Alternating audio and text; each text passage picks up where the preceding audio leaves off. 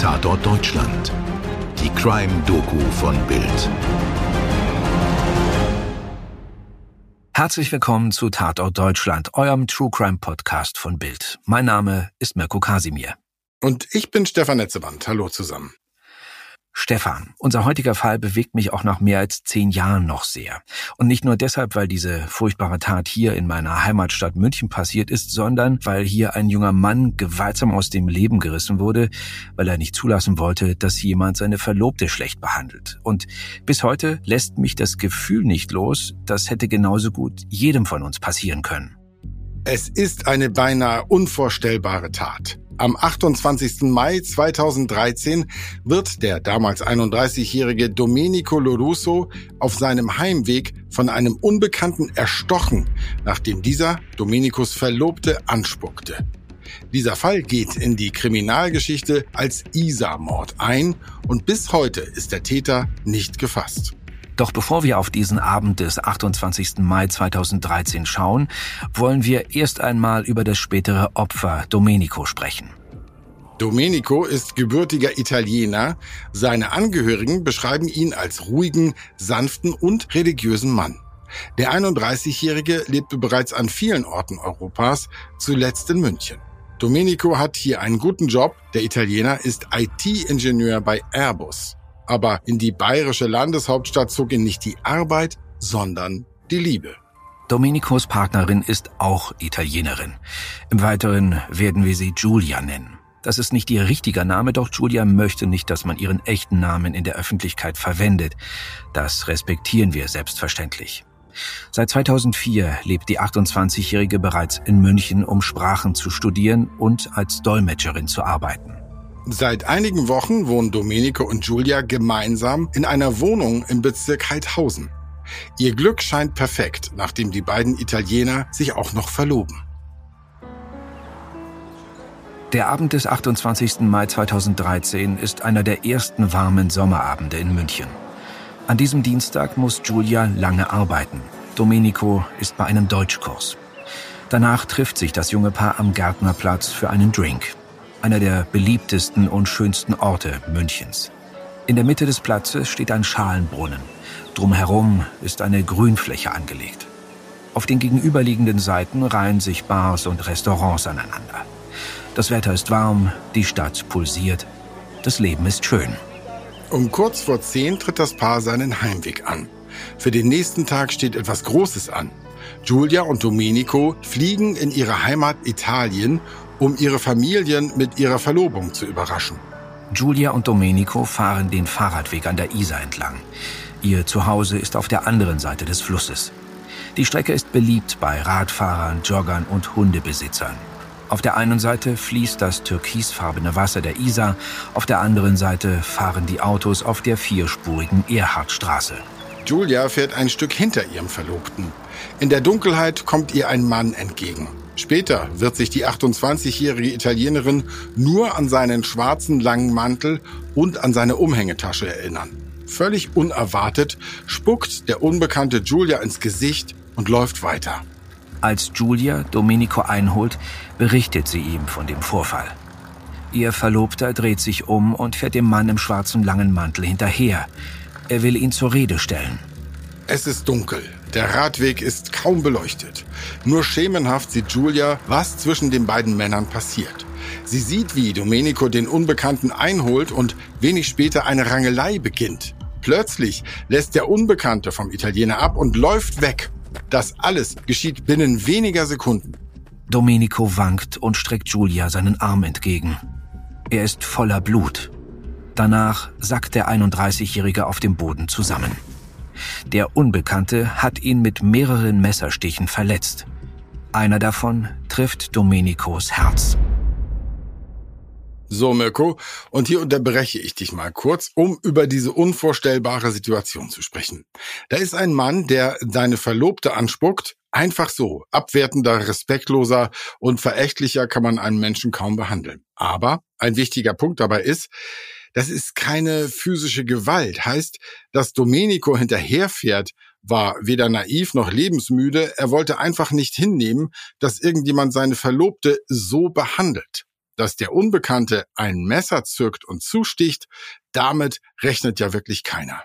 Das sehe ich ganz genauso. Und da ist noch ein weiterer Punkt, denn sowas kann einfach jedem passieren. Man steht für etwas Gutes ein und gerät dabei an einen wirklich schlechten und skrupellosen Menschen. Zurück an die Isar, zurück zum Abend des 28. Mai 2013. Domenico liegt blutüberströmt am Boden, Julia schreit um Hilfe und wählt den Notruf. Schnell eilen Passanten zum Tatort und wollen dem Verletzten helfen. Anfangs nehmen viele von ihnen an, es handle sich um einen Fahrradunfall. Deshalb läuft keiner dem Messerstecher hinterher. Der Unbekannte kann sich seelenruhig vom Tatort entfernen und in der Münchner Dunkelheit verschwinden. Zehn Minuten später sind die Einsatzkräfte am Tatort. Domenico wird schwer verletzt mit einem Krankenwagen abtransportiert. Julia darf nicht mit ins Krankenhaus. Als einzige Zeugin muss sie gegenüber den Ermittlern am Tatort aussagen. 45 Minuten später erreicht sie die Nachricht. Der Mann, mit dem sie den Rest ihres Lebens verbringen wollte, ist tot. Ermordet von einem Unbekannten. Unmittelbar nach Domenicos Tod wird die Soko Cornelius gegründet. Benannt ist diese nach der Corneliusbrücke, über die der Täter wohl vom Tatort flüchtete. In Domenicos Wunden wird DNA sichergestellt. Domenicos DNA natürlich, aber eben auch fremde DNA. Erbgut des Mörders.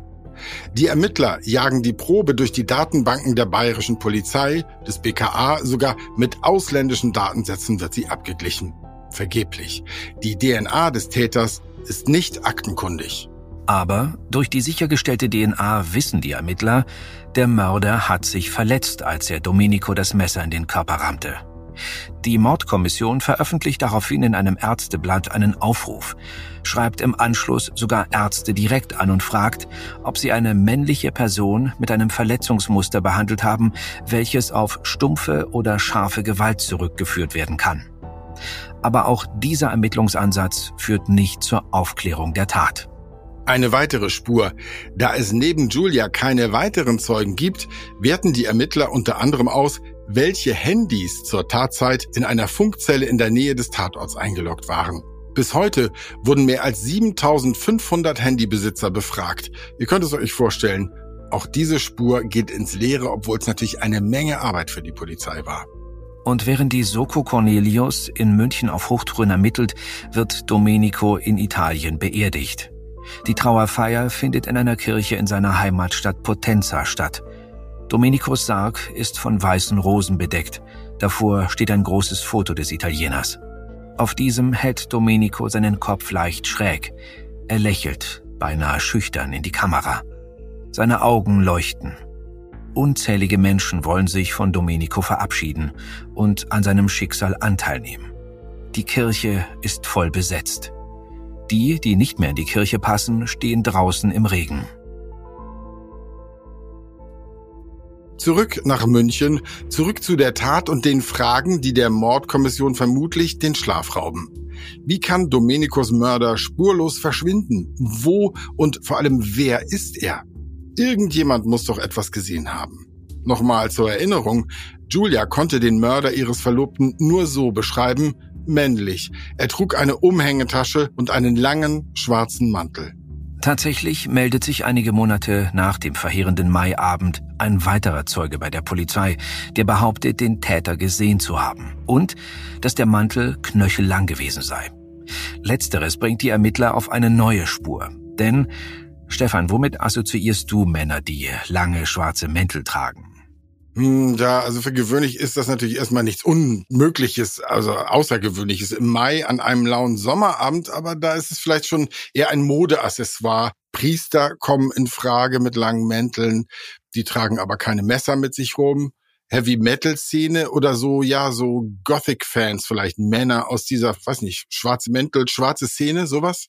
Ah, durchaus möglich. Und wie sich herausstellt, fand zur Tatzeit ein Konzert einer schwedischen Metalband namens Dead by April statt. Veranstaltungsort die Muffathalle in München, nur wenige hundert Meter vom Tatort an der Isar entfernt. Die Ermittler machen beinahe alle Konzertbesucher ausfindig und sprechen mit ihnen. Aber wieder vergeblich. Im November, ein halbes Jahr nach dem brutalen Mord an Domenico, wird die Soko Cornelius eingestellt. Der Isa-Mord wird zum Cold Case. Jahre später wagen die Ermittler einen neuen Versuch.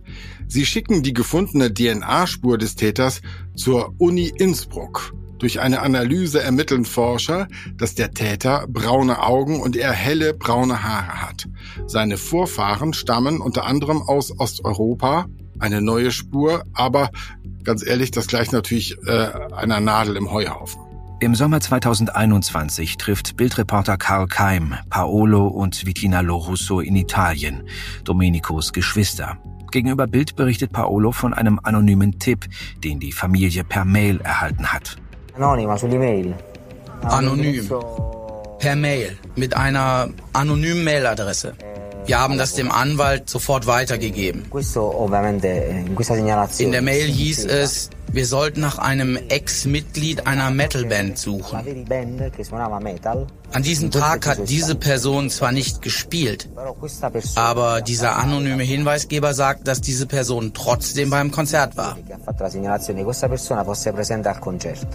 Es soll sich um einen Kampfsportler handeln und derjenige soll sehr wütend gewesen sein, weil er aus der Band geschmissen wurde. Diese Information hat jetzt auch die Polizei. Also nach acht Jahren solche genauen Angaben, so detailliert. Das ist für mich schon sehr überraschend. Stammt die Nachricht von einem Wichtigtour, einem Spinner oder einem Insider? War Domenicos Mörder doch auf dem Konzert in der Muffathalle? Wer begeht eine so furchtbare Tat? Wird Domenicos Mörder jemals gefasst?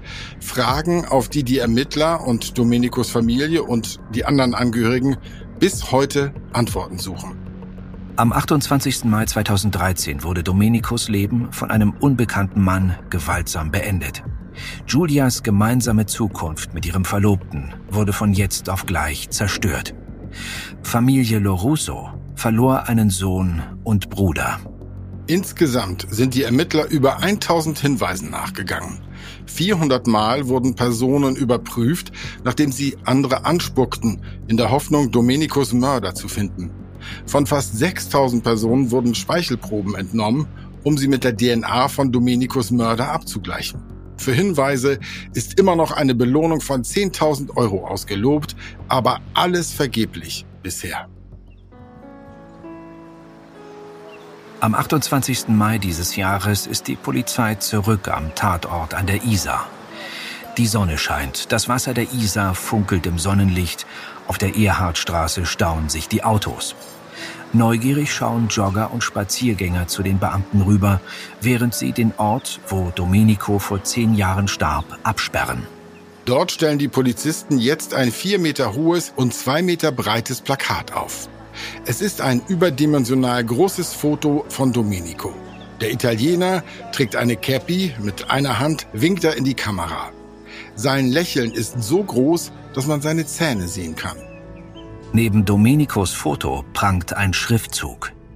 Wer hat mich hier ermordet? Das war unsere heutige Folge von Tatort Deutschland. Falls du irgendwas weißt, was den Ermittlern helfen könnte, Domenicos Mörder zu finden, wende dich bitte an die Polizei in München. Informationen dazu findest du in den Show Notes. Unsere Quellen Stern, SZ-Magazin und unsere eigene Berichterstattung. Schnitt Lilly von der Osten, Postproduktion Wakeword Studios München. Vielen Dank, dass ihr heute wieder mit dabei wart und bis zum nächsten Mal. Euer Mirko und euer Stefan.